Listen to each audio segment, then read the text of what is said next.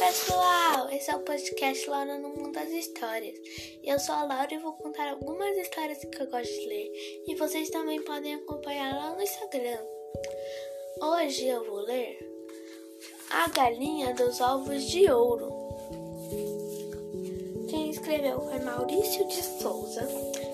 Quem publicou foi a editora da Maurício de Souza. E quem ilustrou foi a Girassol.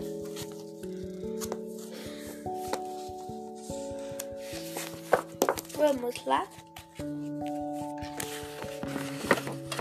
Uma vez por semana, o pobre pai ia à praça vender os legumes e as verduras que cultivava numa pequena horta com a ajuda dos três filhos.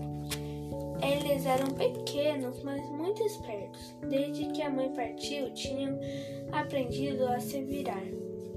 Mas daquele dia seria diferente. Como era o seu aniversário, o filho mais velho pediu o pai para ir junto até a praça, pois queria um presente, já que nunca havia ganhado um até aquele dia. Mas pelo menos eu tenho um pai carinhoso, pensava enquanto partia.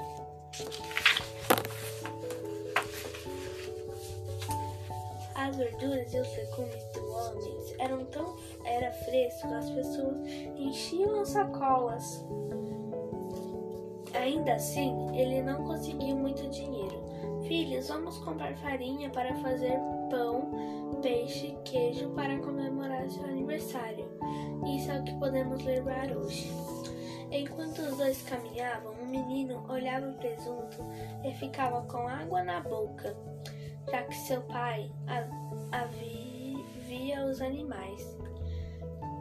Que belos carneiros e porcos olhavam aquelas vacas. Se eu criasse esse bicho, logo faria rico.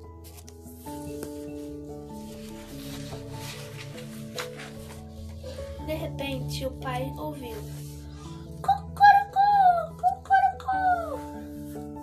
Ao se virar, viu uma galinha engraçada. Era gorda, desajeitada, rouca, de crisa vermelha e pernas curtas. Algo no olhar do bicho parecia dizer: Compre-me e você não se arrependerá. Então, no impulso, tirou do bolso todo o dinheiro da comida e comprou a galinha. E o menino, em vez de em vez de pão, peixe e queijo para comemorar seu aniversário, agora tinha só uma galinha. Ao chegar em casa, deixaram o bicho no galinheiro e foram preparar o almoço. Bem, na verdade, não tinha muito o que preparar, porque em vez de alimento trouxeram uma galinha. Então tiveram que se virar com as verduras e os legumes da horta.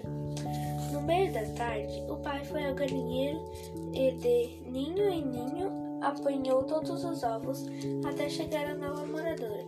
Veio já no seu serviço, mas que ovo estranho, hein? Frio e duro.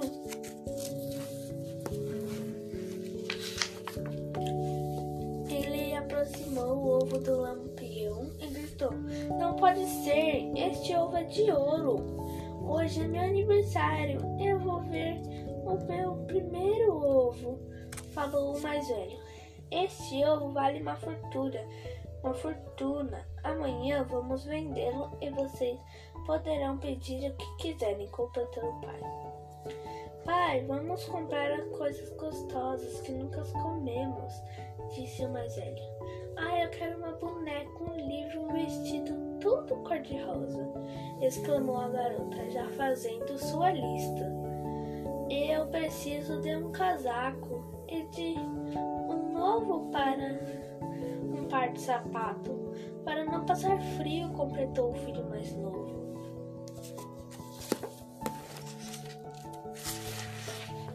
No outro dia,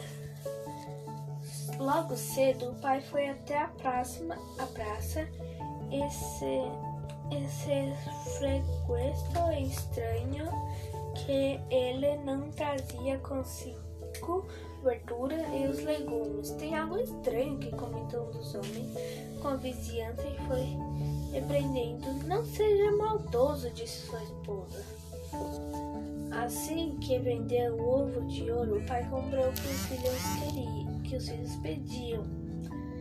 É, outras coisas que ele queria e ainda sobrou dinheiro ao voltar para casa. O pai deu aos filhos os primeiros presentes de suas vidas.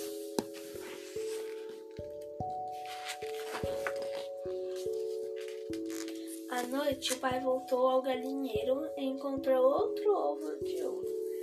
Assim, os desejos daquela família se transformaram em comidas deliciosas, brinquedos, livros, roupas, animais, e na maior casa do povoado. O pai largou a horta para vigiar as galinhas que punham ovos de ouro todo dia. Mas o homem queria mais. Esta galinha tem uma mina de ouro aí dentro. Amanhã vou abrir a barriga dela. Não, pai, pediu o filho mais velho. Isso não é justo, ela é tão boazinha, disse, disse a filha do meio. Mas ninguém faria o pai mudar de ideia.